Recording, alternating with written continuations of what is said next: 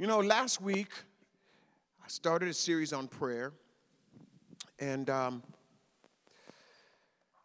man, this week as I wanted to continue part two, and I started diving into what I believe the Lord would have me say to you today, I was convicted. I've been convicted nearly all the week, not about my prayer life, but about some things that I had forgotten about the importance of prayer in certain areas of our lives. And so just know that as I talk with you today, uh, from a vantage point of love, I want you to know that God has already been dealing with me on this, and I have had to repent several times this week to several people about several things that I won't go into. Um, because, quite honestly, that's between me and God and me and that person, amen? But prayer will reveal those things to us if we'll allow it to. I want to recap a little bit from last week because I think it's important for where we're going this week. And if you recall last week, I asked you to put aside whatever you thought or felt or heard or learned about prayer over the next couple weeks, last week and this week, so that we could, with a fresh mind and an open heart, receive what God wanted to say to us all about prayer in a fresh new way. And I also said there's no better place to start than with the Lord's Prayer at Matthew 6 and 9. But of course, we know, having gone back uh, to that passage, that the actual prayer begins back, uh, the actual discourse or dialogue begins back, I believe, in verse 5. I said last week, I don't believe that the prayer that Jesus gave us was expected to be repeated verbatim each time we pray. In fact, I said that that prayer, and Jesus made it certain and clear that prayer is not about the words we speak, it's not about how eloquent or scholarly we are, it's not about the intonality of our voice or how we could say God with authority. You know, prayer is not about any of those things. Instead, I believe what Jesus wanted to do when he gave us the prayer in Matthew is he wanted to give us a pattern loaded with principles um, and a great picture of what prayer is actually all about, not just merely words to recite and repeat. And I said this I said, prayer is simply and yet profoundly an ongoing dialogue between the lover and the beloved. That God is the supreme lover and that I am his beloved. And I said this, and this is what I don't want you to miss because this is a huge paradigm shift for us in prayer. God pursues us first as the lover, He comes after us first. So the truth is, prayer really doesn't begin with me talking with God. God speaks first. He comes after us first. That's a major paradigm shift when it comes to prayer because often we think that prayer begins with us, but it doesn't. God initiates the conversation. And here's the truth if I believe that I'm the one that's initiating the conversation in prayer, then prayer becomes about me and my ability to do my due diligence as I reach out to God and He reciprocates by responding to my needs. But since God initiates, then everything I do is merely a response to Him. He speaks to me. I position myself to listen to Him. He does His work in and through me, and the fruit of the Holy Spirit becomes evident in my life. Something else about prayer in this passage. Jesus says, The Father knows what we have need of before we ask Him, which means that I don't have to explain myself to my Father. My Father already knows exactly what I need before I pray. And this is what I love He's already determined to meet my needs according to His will for my life, even before I ask Him.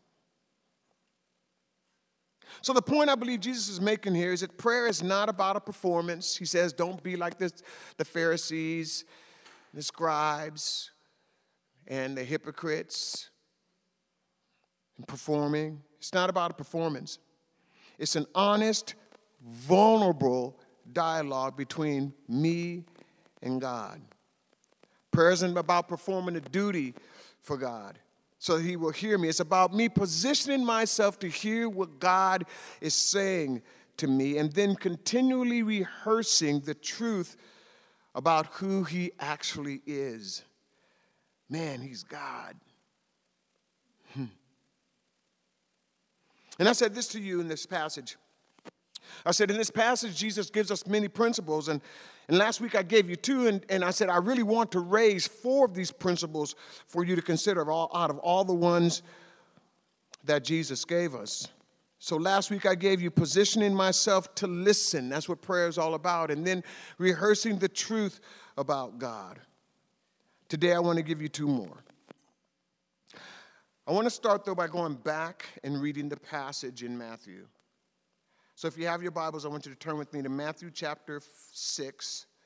Matthew chapter 6. We're going to go back to verse 5 and start there. This is Jesus speaking. He says, And when you pray, you must not be like the hypocrites, for they love to stand and pray in the synagogues and in the street corners that they may be seen by others. Truly I say to you, they have received their reward. But when you pray. When you pray. When you pray. Everybody say when. When you pray.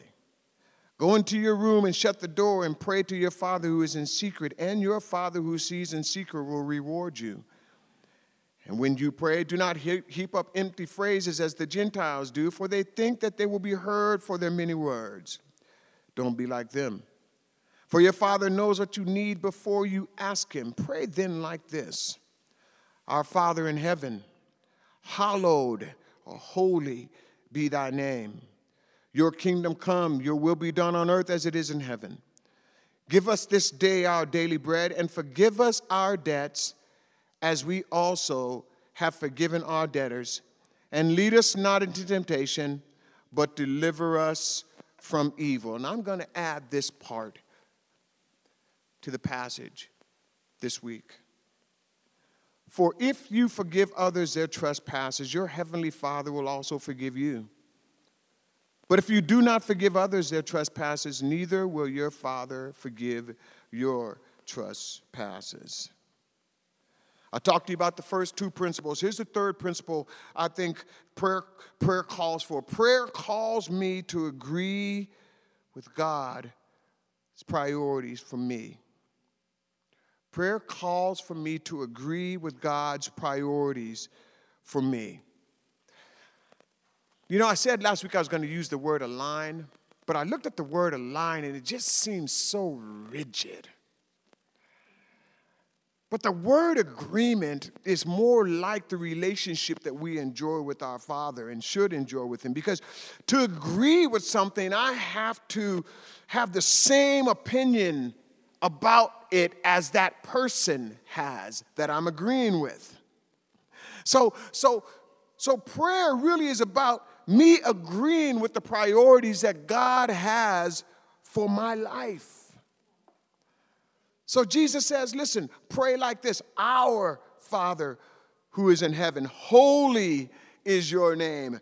Your kingdom come, your will be done on earth as it is in heaven. And give us this day our daily bread, our priorities in agreement with God through prayer. Hmm. I think it's interesting. A, a, while back, I took a quarter and I, sh- I showed you the sides of the quarter that one side has the face of George Washington, the, the father of our nation, and then on the other it has the, the eagle, the crest of the United States, which represents the emblem of the kingdom of the United States. Watch this now. Our God is our Father and our King. And He's a righteous King He's a just king, he's a merciful king, and he is a good, good father. You're a good, good father. That's who you are. We sing it all the time, right? And I'm loved by you. That's who I am. You're perfect in all of your ways. You're perfect in all of your ways to us. Do you believe it? He is, He's good. And He wants me to trust Him because He's trustworthy. Hmm. Here's why because He knows what I need, and He wants me to trust Him that He can provide for what I need daily. That's the first thing. Here's the second thing He knows and cares only about what's best for me, even when it doesn't feel like what's best for me to me. He wants me to trust Him. He's trustworthy. So my grandson comes up for the summer, hangs out with granddaddy on the weekends.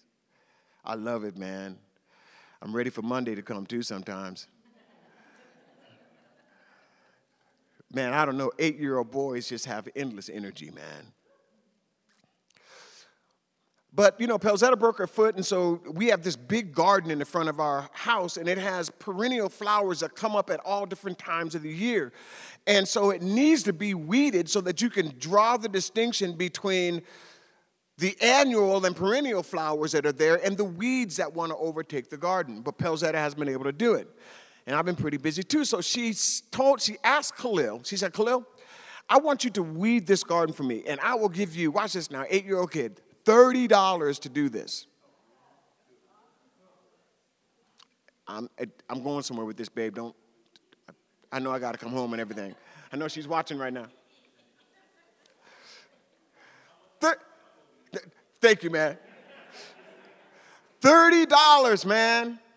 And I, and I knew what Khalil wanted. Khalil, Khalil's been wanting this, this addition to this video game that he actually loves called Fortnite.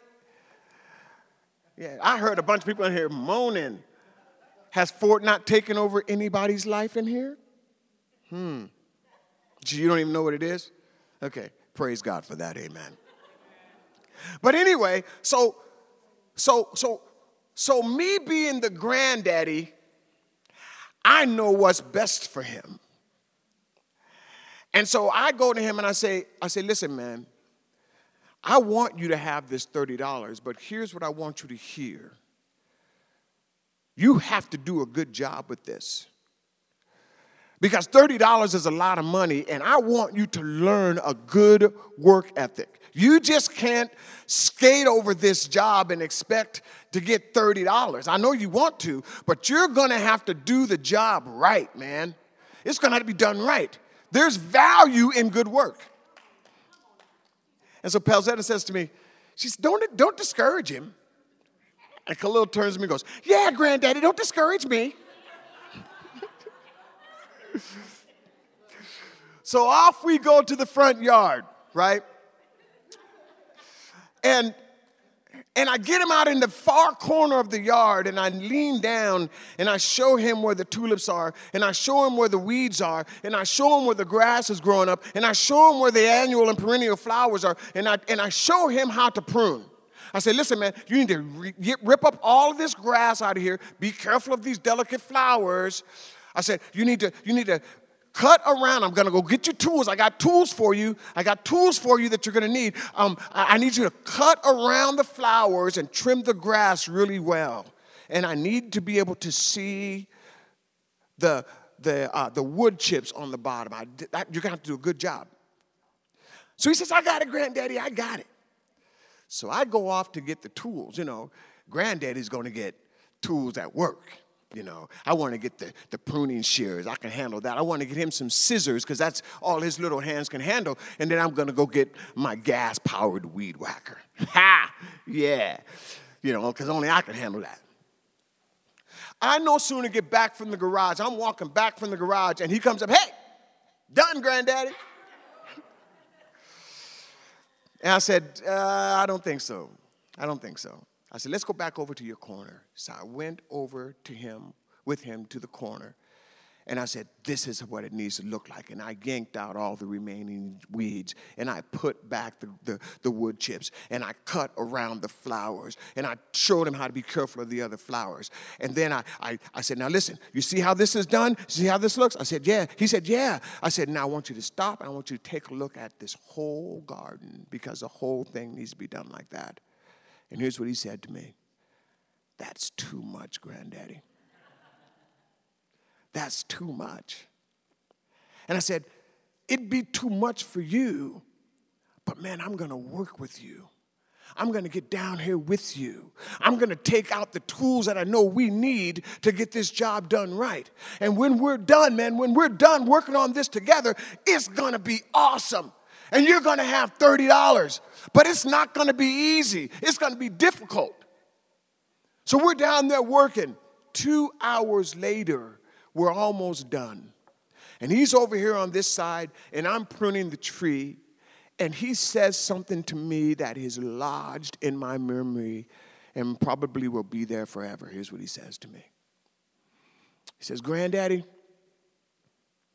when you work with me like this, I grow. And it stopped me in my tracks, but I didn't want to turn around and show him my startled face. I said, so I said, what do you mean you grow? He said, I don't know. He said, I just, I just know that I'm growing. He says, you know, it's kind of like, I mean, I'm eight and I know that I'm growing, but I can't see myself grow. He says, when you work with me like this, I grow. God wants us to trust Him in that way. He wants us to trust that every tool we need, He'll provide. That every, every bit of provision that we need daily, He'll provide.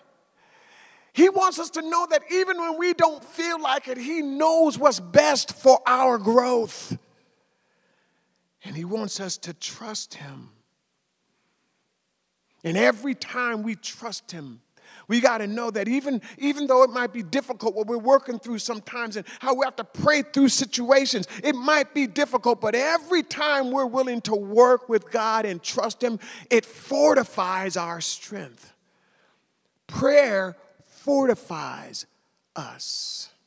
And when we work with God and pray to our Father, we are fortifying our own spiritual growth as his children. Amen? So the first is to agree. So the first way to agree with God's priority for me is for me to trust him. The second means that I have to offer, be willing to offer others grace and mercy. Jesus said this He said, Listen, when you pray, pray to the Father, forgive us our debts as we forgive our debtors. Forgiveness. Forgiveness. I want to be really clear with something. We can trust God, He's earned our trust. He's never let us down. Trust is earned, right? Forgiveness is a choice. See, God is always trustworthy, people are not always trustworthy. So, so listen to me. I have to forgive you if I'm a child of God, but I don't have to trust you. You have to forgive me as a child of God, but, but you don't have to trust me. Trust is earned. Hmm. Watch this now. Forgiving others who trespass against us is a choice, but it's not an option if we're followers of Jesus Christ. It's a choice, but it's not an option if we want to keep our heart pure before the Lord. If we want to be forgiven of our trespasses, forgiving others of theirs is not an option. And forgiving others offers reciprocal grace and emotional release from feelings of guilt and shame. Okay. So I'm holding this pen in my hand. This pen represents forgiveness. I have a choice. I am holding this pen and I have a choice to drop this pen. Let's just say it represents unforgiveness. I have a choice to drop this pen and to choose to forgive. That was a choice. Dropping unforgiveness. But watch this. I also have a choice to pick that unforgiveness back up. It's a choice. And I think that's the reason why Jesus came back to this, and this was the only point in the whole prayer that he emphasized. So let me say it a different way. Forgiveness is a choice, it's a function of our wills, not our emotions. We must choose to forgive because we will seldom feel like forgiving.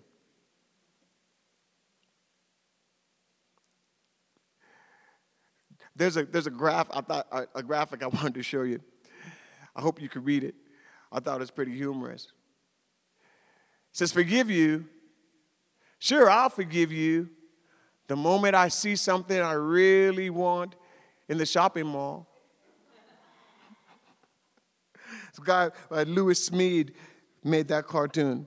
And then at the bottom, the caption says, To forgive is to set a prisoner free and discover that that prisoner was you.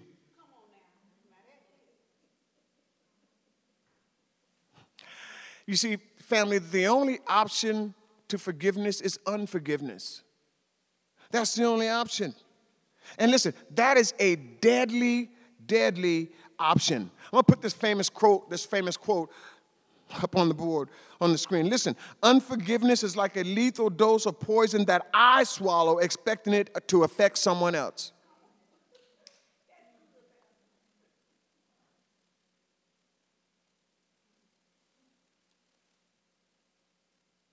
Hmm. Forgiving an offense doesn't mean that I have to forget what happened. Because quite often it's nearly impossible to, to forget the details and the trauma and the memories surrounding the offense. But forgiveness will prevent me from swallowing that deadly pill that'll cause me to become bitter or want to retaliate or feel the need for personal vengeance to my own demise. And prayer, family, will keep us from swallowing that pill of unforgiveness.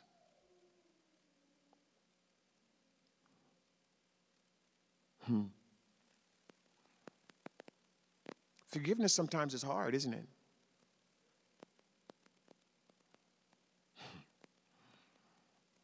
I found myself saying this week, God, I can't do this on my own. I can't forgive on my own strength.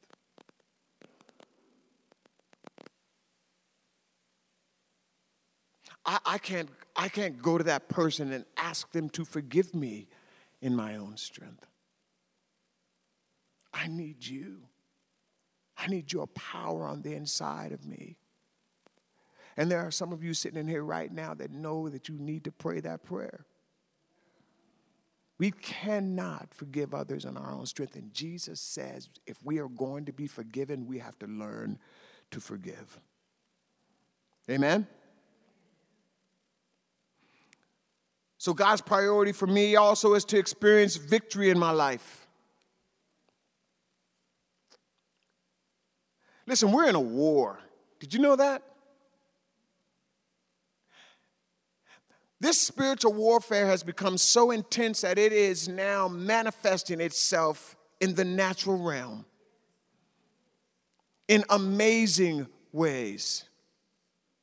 Turn with me, if you will, to, to Ephesians chapter 6. Ephesians chapter 6. We're going to look at the weapons of our warfare.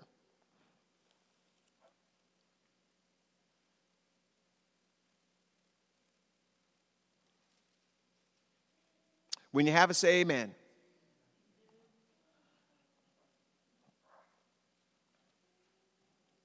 If you're still trying to find it, say, Somebody help me, please. I'm just kidding. Look what Paul writes in Ephesians to the church in Ephesus. He says, finally, verse 10, finally be strong in the Lord and in the strength of his might. Put on the whole armor of God that you may be able to stand against the schemes of the devil. For we do not wrestle against flesh and blood, but against the rulers, against the authorities, against the cosmic powers over this present darkness, against the spiritual forces of evil in the heavenly places. Therefore, take up the whole armor of God that you may be able to withstand in the evil day. And having done all to stand, stand firm. Stand therefore, having fastened on the belt of truth, having put on the breastplate of righteousness, and as for shoes for your feet, having put on the readiness given by the gospel of peace. In all circumstances, take up the shield of faith, with which you shall extinguish all the flaming darts of the evil one. And take up the helmet of salvation and the sword of the Spirit, which is the word of God. Listen to me. Often we stop there. But there is another weapon in our arsenal that, that Paul gives us right here. Look at verse 18 praying at all times in the Spirit with all prayer and supplication. Praying at all times in the Spirit with all prayer and supplication. I look at it like this I believe that prayer is our lance in our arsenal of spiritual warfare. I believe, I believe that prayer, prayer is a thing that keeps the enemy at bay. I believe that before he can even get to the armor of God, he's got to come through prayer. I, see, I have this game I love to play. As a matter of fact, I started loving to play it so much I had to delete it off of my off of my machine because you know, I, Pastor doesn't want to have no vices in his life. That thing started becoming a vice, man. So I had to delete it. I can't preach to you something that I'm not willing to do myself. I don't have anything that's advice in my life. And if I think I have something, I'll either fast it or I'll get rid of it. How about you, family? Listen, but I found out that there are some parts of my prayer life that wasn't right, wasn't wholesome. And, and I have on the armor of God, and it's God's armor, so it's invincible. But man, you know, if you've ever put, I don't know if you, I'm, I'm just yelling, I? I'm so, I'm so excited. Listen, if you've ever been in the boxing ring, or if you've ever jousted, or if you ever put on those great big old gloves and you've got the big thing around your head and you know people are you're getting hit, you might have some protection, but you still feel it. Yeah? Man, we have on the armor of God, but sometimes it, the assault by the enemy is so vicious that we feel it in our armor. You know what prayer does? Prayer says, uh uh not today. Oh, I felt that. Uh. There you go. Get back. Get back. Get back. Get back.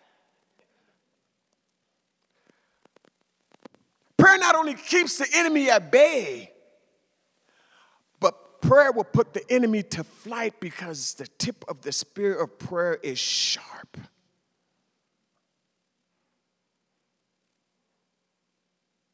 How's your prayer life? Are you being waylaid by the enemy, getting hit on all sides? Maybe there's an area that you're not really covering in prayer. Ask the Holy Spirit to reveal that to you. Because prayer is the lance that keeps the enemy at bay. God wants us to have victory in our life. Prayer is the key to our victory. Amen? All right, finally, to agree with God's priority for me means to yield to the Father's love. Man, our God is our Father. And I tell you something, our Father loves us with an uncommon, unconditional, supernatural, everlasting love. And our Father's everlasting love is perfect.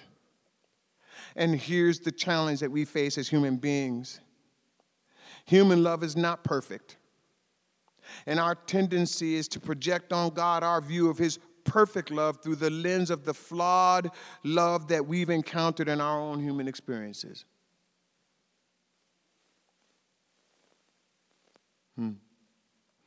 And if we're not careful, we'll approach God's love the way we often approach human relationships. We'll work harder to try to earn His love, posturing ourselves to, to win His affection, thinking that this is what it takes for Him to love me.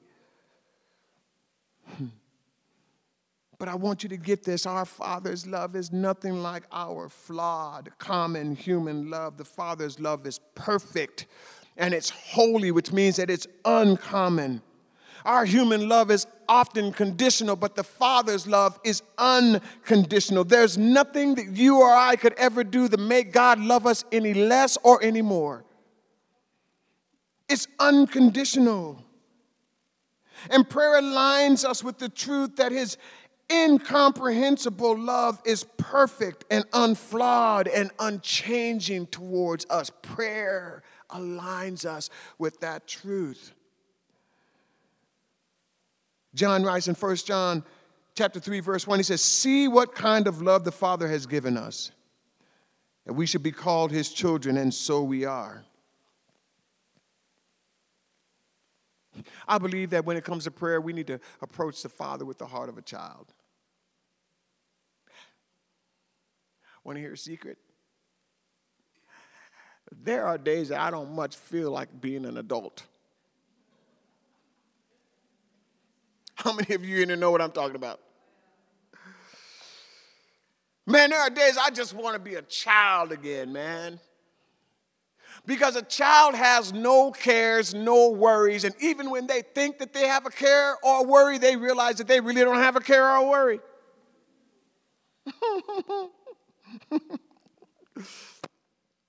you guys remember that big windstorm we had a couple weeks ago? Remember that? That knocked down all the trees? Remember that? Well, my, my grandson, I said, you know, stays with us during the weekends. And uh, that's our time together, man. But, you know, when it comes time for him to go to bed at night, it's time for him to go to bed, right? Often because granddaddy's just wore out. For like three years, he's not had a problem sleeping in his room downstairs. And during this time of the year, it gets dark. A couple weeks ago, the wind was howling. I guess some things were making noises that he wasn't familiar with. So he comes upstairs to the house, to my, to my room. He walks over to his, to his grandmother's side of the bed. Mm-hmm.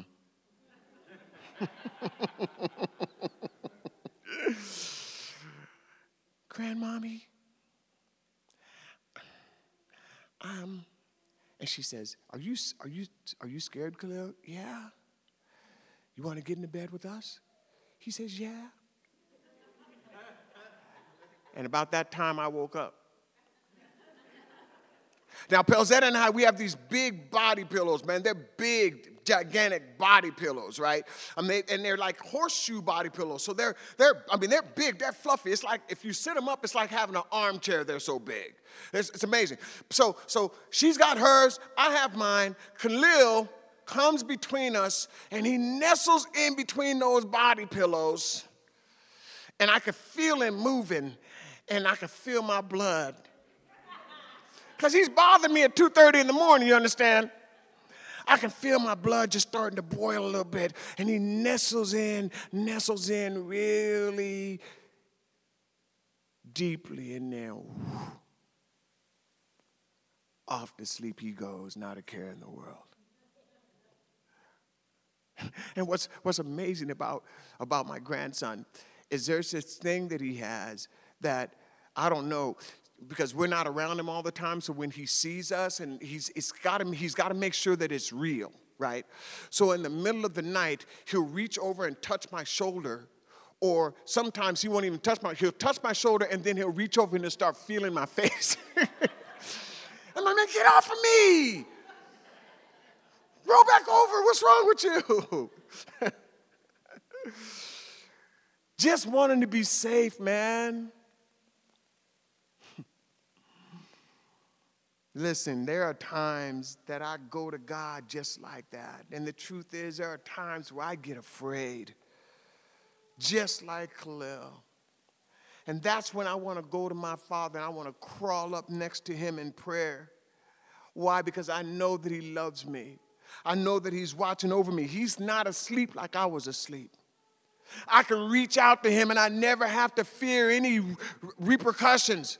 Because unlike grouchy Greg at 2:30 in the morning, my father is never grouchy. When I reach out to him, he'll reach back to me. He won't chastise me for reaching out. And I can just rest in his love from the cares of this world. And that's a safe, sweet spot. You ever been there? God wants us to know his love as a priority. And I believe that's why Paul writes in Philippians chapter 4 don't be anxious about anything, but in everything by prayer. Everybody say prayer. In everything by prayer and supplication with thanksgiving, let your request be made known to God, and then the peace of God, which surpasses all understanding, will guard your hearts and minds through Christ Jesus our Lord. Will you stand with me? Lee, would you come to the piano?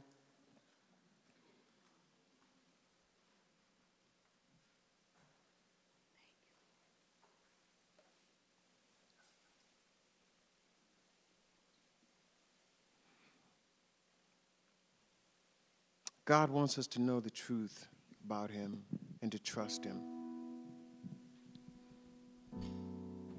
Maybe you've wrestled with, with trusting God lately. And that's something you need to pray about. God wants us as His children to be free of unforgiveness, to be able to give and receive grace and mercy and forgiveness. Maybe you've been harboring unforgiveness here in your life, or maybe there's somebody that you know you need to go to and ask them to forgive you. God wants that for us. He wants us to be free from the poison of unforgiveness. Maybe you've been in a spot here lately where, man, your prayer life has suffered and the enemy's been, been just beating you up. You've got the armor of God on, but it just feels like you're getting beat up from every side. Maybe the Holy Spirit is speaking to you today and saying, listen, don't just put the armor on. Get out the lance of prayer Use that as a weapon of your warfare to keep the enemy at bay.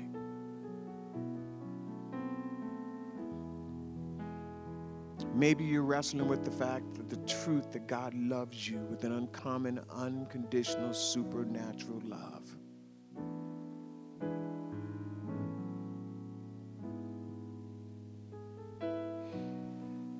If any of these things find you today, I want you to just stop in this moment and just take that to the Father. Whatever it is, right now. And as you do that, I don't want to presume that everyone in here is following Jesus. I've made that mistake before, only to find out later that people have admitted to me, I were not following Jesus, Pastor. I didn't have, I never had a relationship with Jesus. I don't want to presume anything. So maybe you don't know the love of Christ, and you want to get to know Him. Today's your day.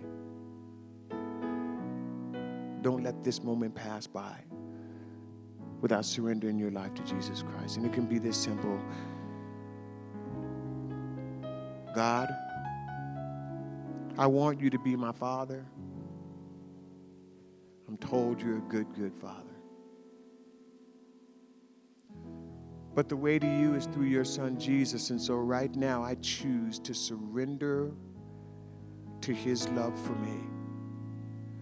I offer you my life, all of me from this day forward. Will you come into my life? Will you purge me from my sins? Will you make me new? Will you create in me a clean heart and renew a right spirit within me? Will you adopt me into your family?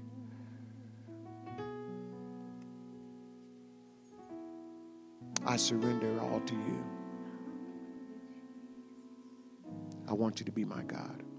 In Jesus' name.